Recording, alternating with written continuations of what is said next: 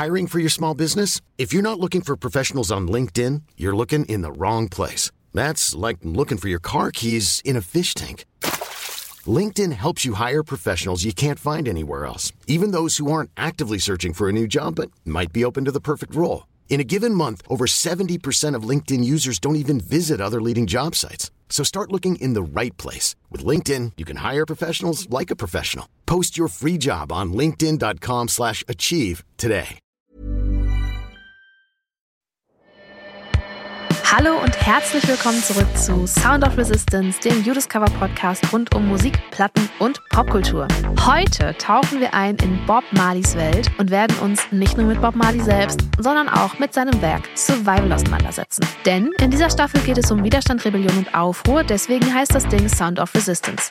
Was euch erwartet? Wir nehmen euch mit auf eine musikalische Reise und beleuchten Songs und Artists aus verschiedenen Genres und Epochen, die sich mit Themen wie Freiheit, Gerechtigkeit und Solidarität auseinandersetzen. Und wie ihr wisst, gibt's alle Songs, über die wir hier im Podcast sprechen, auch in unserer Playlist. Die habe ich euch nochmal in den Shownotes verlinkt. Und jetzt lehnt euch zurück und spitzt die Ohren. Hier kommt Sound of Resistance. Kapitel 1 Freiheitskampf auf lässig. Nie wieder hat jemand so lässig und gechillt von Apartheid, Rassismus und dem schwarzen Freiheitskampf gesungen. Mit Survival besinnt sich Bob Marley 1979 nach einer vergleichsweise blassen Phase wieder auf politisch aufgeladene Reggae-Mantren mit Empowerment-Botschaft. Es wird das vorletzte Album des ersten Superstars aus der dritten Welt sein, des Künstlers, der Reggae überhaupt erst in die westliche Welt gebracht hat. Und die Platte wird als eine der wichtigsten Platten des Genres in die Geschichtsbücher eingehen. Der Rolling Stone urteilt 2005, Bob Marley hat die Hölle melodisch gemacht, so wie niemand zuvor oder danach. Kapitel 2 We're the Survivors, yes, the Black Survivors. Reggae existiert zunächst außerhalb westlicher Ohren. Es ist die Musik der schwarzen Karibikbevölkerung, durchdrungen von den Traditionen der afrikanischen Heimat und dem Lebensgefühl der neuen Heimat. Jamaika ist das Epizentrum einer Musikbewegung, die bei allem entspanntem Groove tief durchdrungen ist von politischer Haltung, Gemeinschaftssinn, Religion, Tradition und sozialem Gedankengut. Und das hat seine Gründe, denn Jamaika, das Mutterland von Reggae, Ska, Dub und Dancehall, leidet bis weit ins 20. Jahrhundert hinein unter dem englischen Kolonialismus. Erst am 6. August 62 erlangt der wunderschöne Inselstaat seine Unabhängigkeit von der Krone und erobert sich daraufhin Schritt für Schritt seine nährende musikalische Kultur zurück.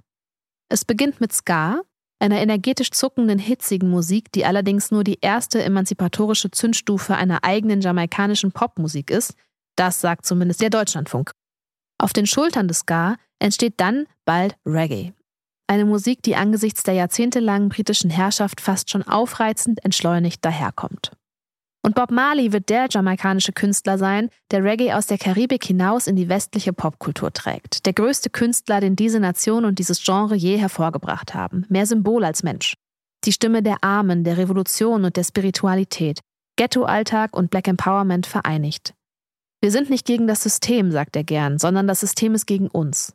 Es ist ein Armutszeugnis, dass ihm der ganz große Durchbruch erst gelingt, als ein berühmter weißer Gitarrist einen seiner Songs covert und in der westlichen Welt bekannt macht. Nicht sein einziger Schicksalsschlag, denn heute ist sein Name fast zu eng mit kunterbunten All-Over-Prints und seinem Status als Vorbild einer juvenilen Kifferkultur verbunden. Ihn darauf zu reduzieren, wäre aber im Grunde dasselbe, wie Kurt Cobain nur über seine Flanellhemden zu definieren. Mehr als ein Sänger oder ein Künstler will Bob Marley ein Denker, ein Vermittler sein. Viele seiner Songtexte sind eher Gedichte oder Slogans. Er wird Sätze sagen wie Die Größe eines Menschen liegt nicht darin, wie viel Reichtum er erwirbt, sondern in seiner Integrität und seiner Fähigkeit, die Menschen um ihn herum positiv zu beeinflussen. Und das rückt ihn ehrlich gesagt eher in die Nähe von Mahatma Gandhi, dem Dalai Lama oder Martin Luther King. Und macht ihn zum wichtigsten Reggae-Sprachrohr aller Zeiten. Berühmt, also richtig, richtig berühmt, wird Bob Marley erst 1984, also drei Jahre nach seinem viel zu frühen Tod 1981. Sein Best-of-Album Legends ist bis heute die erfolgreichste Reggae-Platte aller Zeiten. Doch auch die rund 20 Jahre davor erzählen eine außergewöhnliche Geschichte von Kämpfen und Träumen, von musikalischen Höhenflügen und einem ungebrochenen Einsatz für Menschlichkeit und Gleichberechtigung. Und diese Geschichte beginnt am 6. Februar 1945 im jamaikanischen Nest Nine Mile.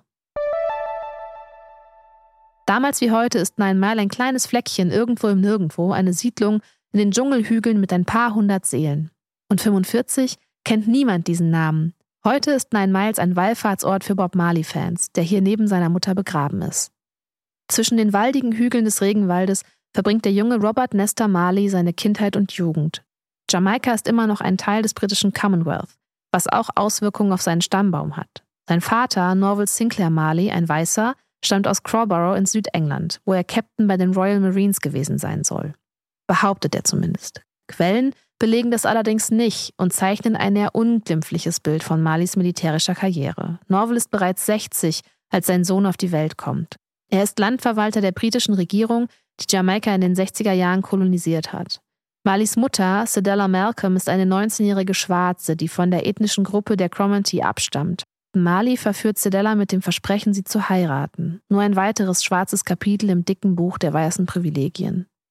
Der Vater ist kaum zu Hause, unterstützt Mutter und Kind aber trotz Gegenwind aus seiner Familie finanziell. Immerhin. Erst viel später wird Bob Marley überrascht und regelrecht bestürzt darauf reagieren, dass sein Vater weiß war. Für ihn ist es der Start in eine lebenslange Suche nach Identität, die er nie beenden kann. Die damit verbundenen Vorurteile, die Marley in seinem abgelegenen Heimatdorf Nine Miles hoch in den jamaikanischen Bergen erfahren musste, schickten ihn auf eine Pilgerreise, die ihn schließlich zur Rastafari-Bewegung führen würde. So sagt Regisseur Kevin MacDonald bei seinen Arbeiten für eine Doku über Marley. Bob Marleys Sohn Siggy Marley bringt es noch drastischer auf den Punkt. Ich glaube, Bob hat es immer bereut, kein Schwarzer zu sein. Schon 1955, als Bob Marley zehn Jahre alt ist, stirbt der Vater mit 70 Jahren. Herzinfarkt. Bob und sein Kumpel Neville Livingston, den man später eher als Bunny Whaler kennen wird, besuchen damals die Highschool in Stepney. Mit zwölf Jahren zieht er mit seiner Mutter zu Nevilles Vater Thaddeus nach Trenchtown in Kingston. Und da ist natürlich nicht zufällig. Bobs Mutter und Nevilles Vater haben eine gemeinsame Tochter, womit die beiden Schulfreunde auch die gemeinsame Halbschwester Claudette Pearl haben. Viel wichtiger ist aber, jetzt da die beiden unter einem Dach wohnen, gibt es nichts anderes als Musik für sie. Damals wie heute ist Trenchtown ein Armenviertel, ein Slum. Zugleich ist es die Heimat vieler legendärer Reggae-MusikerInnen, der Birthplace of Reggae. Die EinwohnerInnen sind arm und das Leben ist hart. In den 40ern erbauen die britischen Besatzer hier zweckmäßige Betonhäuser. Das Leben findet sehr schnell in den Gemeinschaftsgärten statt. In den tristen Bunkern will schließlich niemand sitzen. Man trifft sich in Gärten, plaudert, isst, trinkt und macht vor allem Musik, um für wenigstens einen Abend alles zu vergessen. Und hier haben alle jamaikanischen Musikstile ihren Ursprung. Rocksteady, Ska, Reggae. Wie magisch. Kapitel 3 Every man got a right to decide his own destiny. Früh gründen Bob Marley und Neville Livingston eine Band. Einige Zeit später wird sie von Winston Hubert McIntosh komplettiert, der sich später einfach nur Pete Tosh nennen wird. Die drei lernen sich über Joe Hicks kennen, eine zentrale Figur der frühen Reggae-Szene. Hicks gibt talentierten jungen KünstlerInnen umsonst Musikunterricht im Slum. Außerhalb von Jamaika ist er sträflich unbekannt und allerhöchstens ein paar Reggae-Ultras ein Begriff. Ohne ihn, so kann man heute aber sicher sagen, hätte es Bob Marley nicht gegeben. Altmeister Jimmy Cliff nannte ihn deswegen sogar den Vater des Reggae. Und das nicht zu Unrecht. Als eine Hälfte des Duos Hicks Wilson war Joey Hicks Ende der 50er einer der ersten, die eine Art Proto-Reggae spielten. Und wo wir gerade bei Begrifflichkeiten sind, von Reggae spricht man erst ab 67, 68. Woher der Name kommt, ist nicht ganz klar. Die Meinungen gehen auseinander und umfassen alles von einem Slangbegriff für ein leichtes Mädchen bis hin zur Königsmusik, bei der Reggae vom lateinischen Regi, also zur Monarchie gehörend, abstammt. Mali vertrat übrigens die zweite, deutlich schönere Erklärung.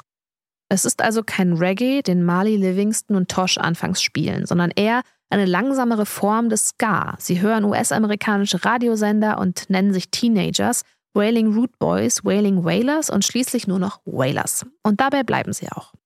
Zunächst wollen sie ihr Glück als reine Gesangsgruppe versuchen, doch wieder ist es der Reggae-Nationalheilige Joey Hicks, der die junge Band unterstützt und sie ermutigt, Instrumente zu benutzen. Bob Marley bringt er sogar das Gitarrenspiel bei. Und neben Hicks gibt es in Marleys Leben eine weitere väterliche Figur, die sich darum kümmert, dass der Jugendliche nicht vor die Hunde geht. Vincent Tartar Ford. Der betreibt in Trenchtown eine Suppenküche mit dem schönen Namen Kaspar. Er sorgt dafür, dass sein junger Schützling immer genug zu essen hat. Später wird Bob Marley erzählen, dass Ford auf den Stufen seines Hauses No Woman, No Cry geschrieben hat. Und ob es wirklich so war oder ob er seinem alten Freund und Mentor damit nur Tantiemen zufließen lassen wollte, ist nicht ganz geklärt, aber eigentlich auch egal. Es sind bescheidene Anfänge in ärmlichen Verhältnissen. Die große Frage ist also, Wie kann ein junger Mann aus einem Slum in Kingston die Welt verändern?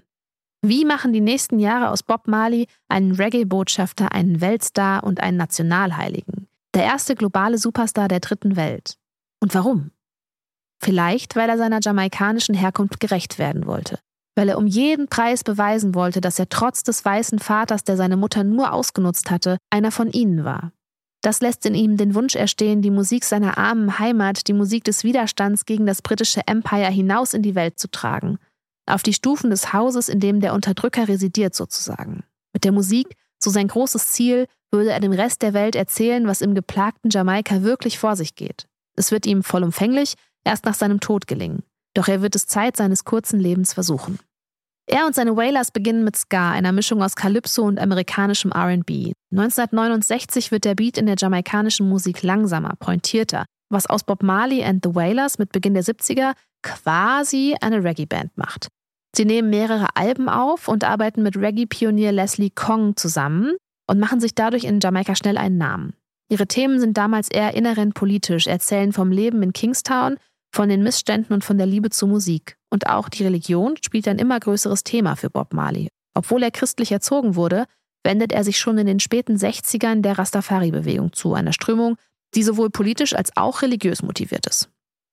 Rastafari verspricht Heil und Erlösung in Gestalt des äthiopischen Kaisers Haile Selassie. Die Bewegung ist klar afrozentrisch und konzentriert sich auf die afrikanische Diaspora. Die wird nach Ansicht der Rastafaris in der westlichen Gesellschaft oder in Babylon, wie es heißt, unterdrückt. Viele Rastas fordern deswegen die Wiederansiedlung dieser Diaspora in Afrika, einem Kontinent, den sie für das gelobte Land oder Zion halten. Reggae ist ein von Rastafari kreierter Sound, eine klanggewordene Naturgewalt, sagt Bob Marley, wir spielen unsere Musik nicht, um Kritikern zu gefallen. Wir spielen, was wir wollen und wir spielen es so, wie wir wollen. Und wir haben auch einen Grund, warum wir diese Musik spielen. Zu Beginn der 70er ist er in Jamaika bereits eine Berühmtheit. Doch Bob Marley will es jetzt auch außerhalb Jamaikas schaffen.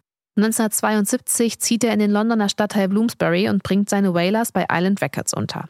Ergebnis dieser neuen Partnerschaft ist 1973 das Album Catch a Fire, das erste Reggae-Album, das in einem State-of-the-Art-Studio auf höchstem Niveau aufgenommen wird. Ich hatte mit Rockmusik zu tun, die wirklich rebellische Musik war, erinnert sich Chris Blackwell von Island Records mal an ein frühes Zusammentreffen mit Mali. Ich hatte das Gefühl, dass diese Band der richtige Weg wäre, um der jamaikanischen Musik zum Durchbruch zu verhelfen. Aber man brauchte jemanden, der dieses Image verkörpern konnte. Als Bob in den Raum kam, sah ich genau das.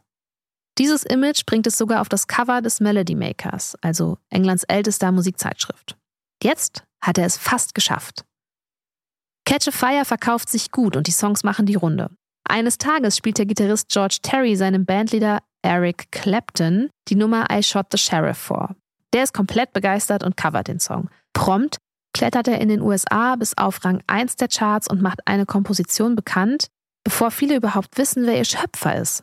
Doch das wird sich ändern. Denn 73 sollen die Wailers in den USA 17 Konzerte für Sly and the Family Stone eröffnen. Und nach nur vier Shows werden sie gefeuert. Warum? Sie sind beliebter als der Main Act. Die Original Wailers lösen sich bald darauf auf. Ihr Kopf behält den Namen aber bei. Für ihn geht es nämlich jetzt richtig los. 1975 erscheint sein großer Hit No Woman No Cry. Und 1976 folgt dann ein ziemlich heftiger Schicksalsschlag, nämlich das zum Glück erfolglose Attentat auf ihn kurz vor dem kostenlosen Konzert Smile Jamaica. Die Zustände in Kingston sind erbärmlich, auf den Straßen herrschen bürgerkriegsähnliche Zustände. Nach dem Vorbild von Stevie Wonder möchte Bob Marley ein kostenloses Konzert spielen, um das zerrüttete Kingston wieder zu versöhnen. Es hatte keine politische Botschaft, außer der, dass gerade eine Schlacht um die Seele der Nation ausgefochten wurde, so Autor Stephen Davis. Es macht Mali rasend, dass sowohl die konservative Jamaican Labour Party als auch die People's National Party sein Standing als Superstar für ihre eigene politische Agenda und das Konzert als Propaganda nutzen wollen. Doch er hat dennoch vor, das Konzert zu spielen. Zwei Tage vor dem Konzert stürmen sieben bewaffnete Männer in Malis Haus in der Hope Road. Mali wird in die Brust und in den Arm getroffen, seine Frau in den Kopf, Manager und Roadie Lewis Griffiths in den Bauch. Es gibt zwar keine Toten, aber der Schock sitzt tief. Bob Marley wollte bei dem Konzert gegen die Gewalt auf Jamaikas Straßen singen und jetzt wird er selbst ein Opfer davon. Wer dahinter steckt, bleibt unklar. Viele vermuten die konservative Jamaican Labour Party. Die wird damals von der CIA unterstützt, um das Land vor dem kommunistischen Einfluss Kubas zu schützen. Kaum 48 Stunden später, am 5. Dezember 1976, besteht Bob Marley darauf, wie geplant das Smile Jamaica Konzert im National Heroes Park von Kingston zu spielen. Und das, obwohl er Schusswunden im Arm und in der Brust hat. Vor dem Hintergrund der zunehmenden Gewalt und der politischen Unruhen in Jamaika gilt das Konzert als Fanal für den Frieden. 80.000 Menschen sehen zu, wie sich Marley durch Klassiker wie Get Up, Stand Up müht. Er wird an diesem Tag endgültig zum Märtyrer Jamaikas. Das versuchte Attentat bleibt dennoch nicht ohne Spuren. Mali zieht bald darauf selbst nach England ins selbst auferlegte Exil, enttäuscht und desillusioniert. In der Ruhe der 42 Oakley Street in Chelsea schreibt er unter anderem einen seiner schönsten Songs, Three Little Birds. Es war so vernichtend für ihn, weil er den Menschen, die ihn erschießen wollten, geholfen hatte, so Reggae-Historiker Roger Steffens. Er hatte ihnen Geld gegeben, er hatte ihnen Lebensmittel gegeben und er konnte einfach nicht verstehen, wie ihn diese Menschen so verraten konnten. Die nächsten Jahre waren eine extrem schwere Zeit für ihn. Wieder sucht er Heil in der Musik und findet es. 77 legt er mit dem Album Exodus einen weiteren Reggae-Meilenstein vor.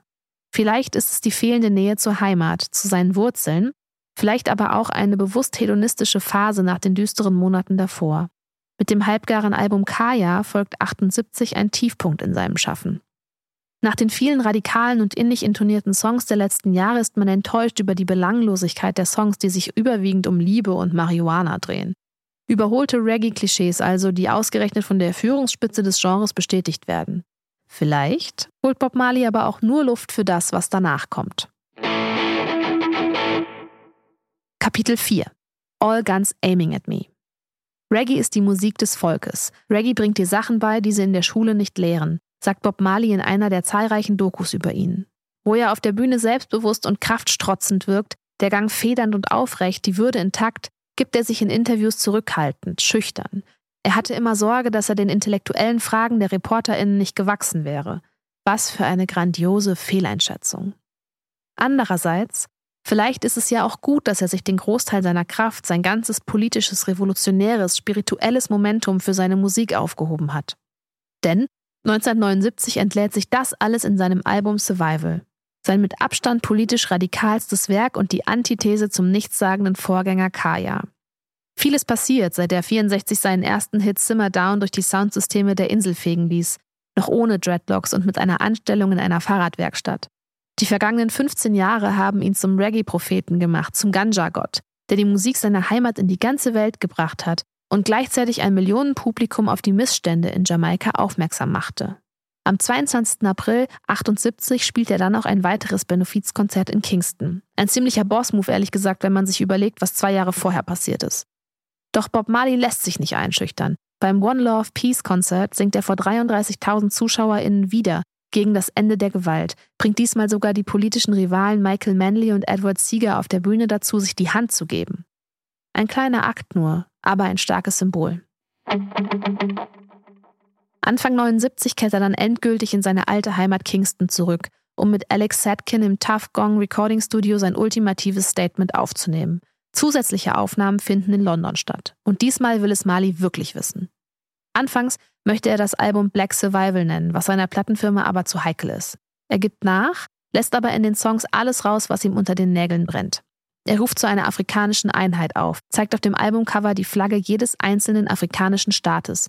Neville Garrick, der Designer von Survival, sagte dazu mal, ich war sofort von den neuen afrikanischen Flaggen und ihren grün-gelb-roten Farben angezogen. Ich kannte nicht alle Länder, also habe ich mich mit den Vereinten Nationen in Verbindung gesetzt, um sicherzugehen, dass ich keins vergesse.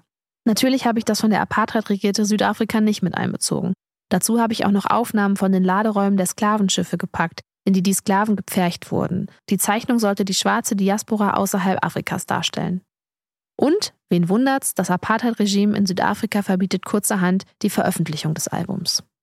Obwohl es ihm immer um das große afrikanische Ganze geht, spricht Survival auch von der dramatischen Situation in seiner Heimat Jamaika. Dort ist die soziale und wirtschaftliche Lage unverändert katastrophal. Stark rückläufige Exporte und ein akuter Mangel an Investitionen stürzen die jamaikanische Wirtschaft in den freien Fall. Leere Supermarktregale, Stromausfälle und eine Arbeitslosenquote von rund 40 Prozent wühlen das Land auf, schüren Wut und Verzweiflung.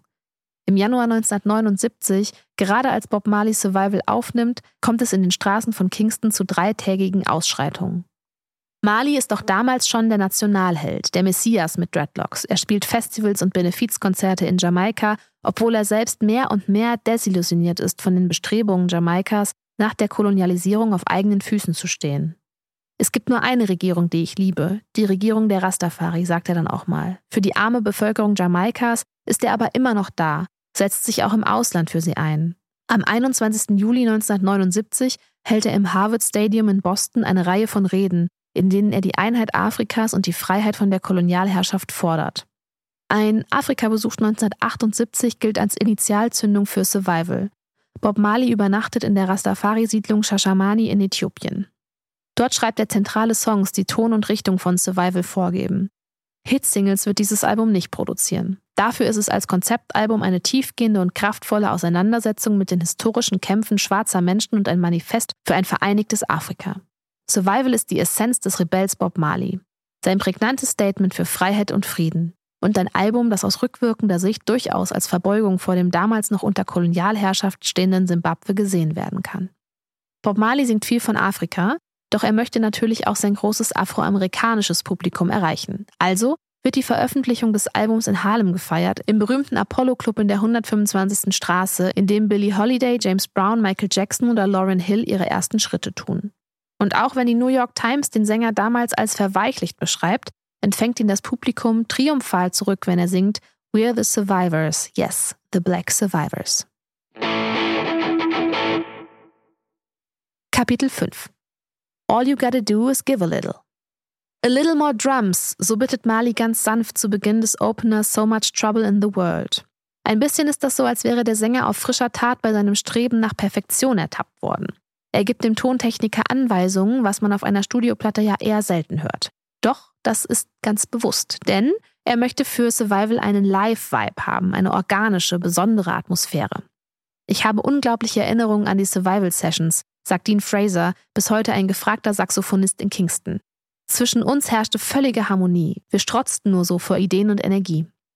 Und die, die hört man den Songs des Albums wirklich an. Es sind Hymnen des Widerstands, vorgetragen mit Stolz und Haltung, musikalisch eine Liebeserklärung an das Mutterland Afrika und ein leidvolles Manifest für die unterdrückte afrikanische Diaspora. Es ist ein archetypisches Reggae-Album voller Groove und Flair, aber auch mit klarer politischer Kante, mit Selbstbewusstsein, mit Haltung. Vor allem ist es ein Album für alle, mehr oder weniger im Alleingang, gesteuert von Bob Marley. Chris Blackwell von Island Records überlässt ihm hier fast alle künstlerischen Entscheidungen. Der Sound ist dicht und organisch und das Album wirkt mehr wie jedes andere wie aus einem Guss. Es ist quasi das erste Reggae-Konzeptalbum, durchzogen vom größten aller Themen, Freiheit. Um Survival, also um das Überleben als Schwarzer in einer weißen Welt, geht es gleich in mehreren Songs. Neben dem Titelsong sticht da besonders das autobiografische Ambush in the Night hervor, inspiriert vom fehlgeschlagenen Attentat auf ihn im Jahr 1976. All guns aiming at me, we keep on surviving, singt er da fast schon trotzig. Weniger als von einzelnen Songs lebt Survival aber von seiner Message. Jeder Song ist politisch, jeder Song bezieht Stellung. Am deutlichsten und plakativsten sicherlich in Africa Unite, ein Titel, der sich als Slogan längst verselbstständigt hat. Prophetisch wird Mali in Simbabwe, ein Land, das zur Zeit der Entstehung des Songs noch nicht unabhängig ist. Damals kennt man es noch unter seinem kolonialen Namen Rhodesien wobei die Bevölkerung längst von Malis Musik und Botschaften durchdrungen ist. Guerilla-SoldatInnen, die für die Unabhängigkeit kämpfen, lassen sich von seiner Musik inspirieren. Und als Simbabwe am 18. April 1980 im Rufaro-Stadion endlich seine Unabhängigkeit feiert, ist Bob Marley der einzige Außenstehende, der zu den Feierlichkeiten eingeladen ist. Es gibt aber auch helle Momente auf Survival. Zum sonnenverwöhnten Groove von One Drop huldigt er Jah, also einem Gott, der für ihn im Drumbeat seines Schlagzeugers Carlton Barrett wohnt. Und in Ride Netty Ride setzt er schon seinen Spitznamen in den Titel, um sich als Mann auf einer endlosen Mission zu inszenieren. Das sogar durchaus ein wenig augenzwinkernd. Bob on the Road. Kapitel 6 Unite for the Benefit of Your People. Africa Unite. Anderthalb Jahre später ist Bob Marley tot. Und sein Vermächtnis ist kolossal. Er ist nicht nur der größte Reggae-Musiker aller Zeiten.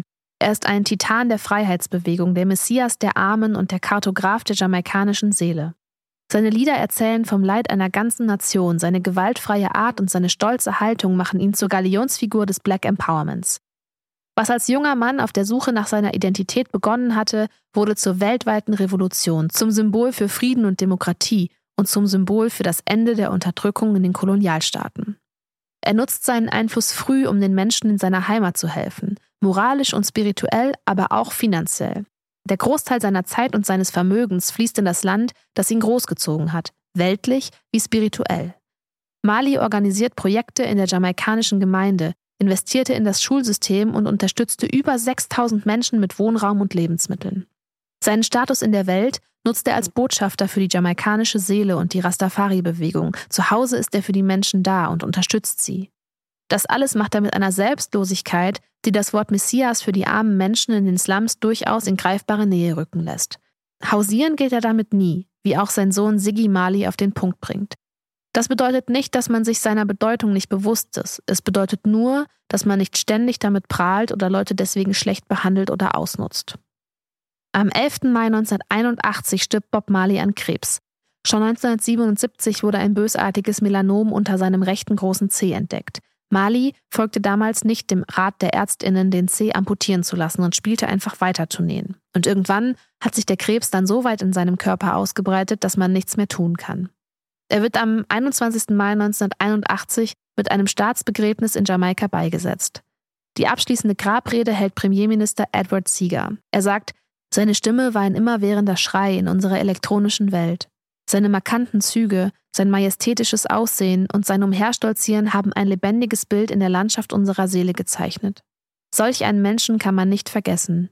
Er ist ein Teil der kollektiven Erinnerung unserer Nation. Und er ist viel mehr als das. Er ist der erste Mensch aus der dritten Welt, der es auch im Westen zum Superstar gebracht hat. Weltweit wird er verehrt, manchmal aus den richtigen und manchmal aus den falschen Gründen. Für die einen ist er ein spiritueller Führer, für die anderen ein grandioser Musiker und für viele andere ein cooler Kifferbro, von mir aus. Bob Marley gehört zu den beliebtesten und am meisten missverstandenen Künstlern der modernen Kultur, sagt der Autor Dave Thompson mal. Missverstanden, weil man ihn heute eher als bekifften Friedensprediger mit einem Heiligenschein aus Rauch rezipiert, dessen Reggae gefällig aus dem Formatradio säuselt und eben nicht als den radikalen Burschen, der Che Guevara und den Black Panthers gefolgt ist. Natürlich hat ihm das seine Unsterblichkeit gesichert, so Thompson weiter, aber es hat ihn auch bis zur Unkenntlichkeit verzerrt. Bob Marley war so viel mehr. Weltweit hat er über 75 Millionen Platten verkauft wird 94 in die Rock'n'Roll Hall of Fame aufgenommen und hat einen eigenen Stern auf dem Hollywood Walk of Fame. Ohne ihn wäre Reggae heute nicht da, wo diese Musik ist. Er hat das Reggae-Genre mehr geprägt als jeder andere, hat darüber hinaus auch die Beatles, die Rolling Stones, Queen, The Police oder Rihanna beeinflusst. Die Stones finden in Jamaika sogar eine kreative zweite Heimat, die sie bis heute auskosten. KritikerInnen könnten zwar argumentieren, dass Reggae auch durch ihn längst zum unverzichtbaren Accessoire weltweiter Beachbars geworden ist, doch was mit der Musik geschieht, liegt in niemandes Händen, auch nicht in denen von Bob Marley. Er hinterlässt elf Kinder. Die meisten von ihnen machen selbst Musik und tragen die Ideologie ihres Vaters weiter. Am berühmtesten von ihnen ist Siggy Marley. Was ich am meisten von meinem Vater gelernt habe, ist, Prinzipien zu haben und nach ihnen zu leben und für sie einzustehen, so sagte er mal über seinen Vater. Sein Leben ist ein Vorbild für meins. Selbstlosigkeit, Nächstenliebe, für das einstehen, woran man glaubt und Prinzipien haben. Und ich glaube, da wird es unzähligen anderen Menschen genauso gehen. Ihr Lieben, das war Folge 6 des Judiscover Podcasts Sound of Resistance. Ich hoffe, ihr hattet eine gute Zeit mit uns und nehmt das ein oder andere mit und hört vielleicht auch nochmal in Bob Marleys Musik rein. Die Songs, über die wir hier sprechen, findet ihr wie immer in unserer Playlist. Die habe ich euch in den Show Notes verlinkt. Und jetzt will ich euch natürlich sagen, worum es nächste Folge geht. Nächste Folge beschäftigen wir uns mit Madonna. Habt eine gute Zeit, passt gut auf euch auf Vielen Dank fürs Zuhören und ich freue mich, wenn ihr beim nächsten Mal wieder einschaltet. Bis dann.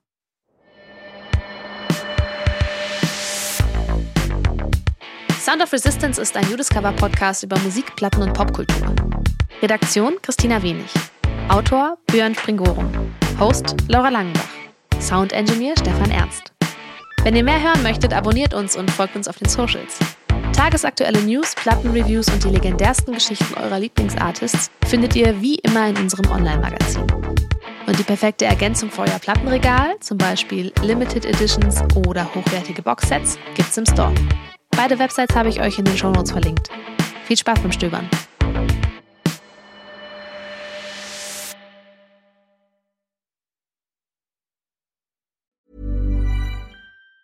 Even on a budget, quality is non-negotiable. That's why Quince is the place to score high-end essentials at 50 to 80% less than similar brands. Get your hands on buttery soft cashmere sweaters from just 60 bucks, Italian leather jackets, and so much more. And the best part about Quince, they exclusively partner with factories committed to safe, ethical, and responsible manufacturing. Elevate your style without the elevated price tag with Quince. Go to quince.com slash upgrade for free shipping and 365-day returns.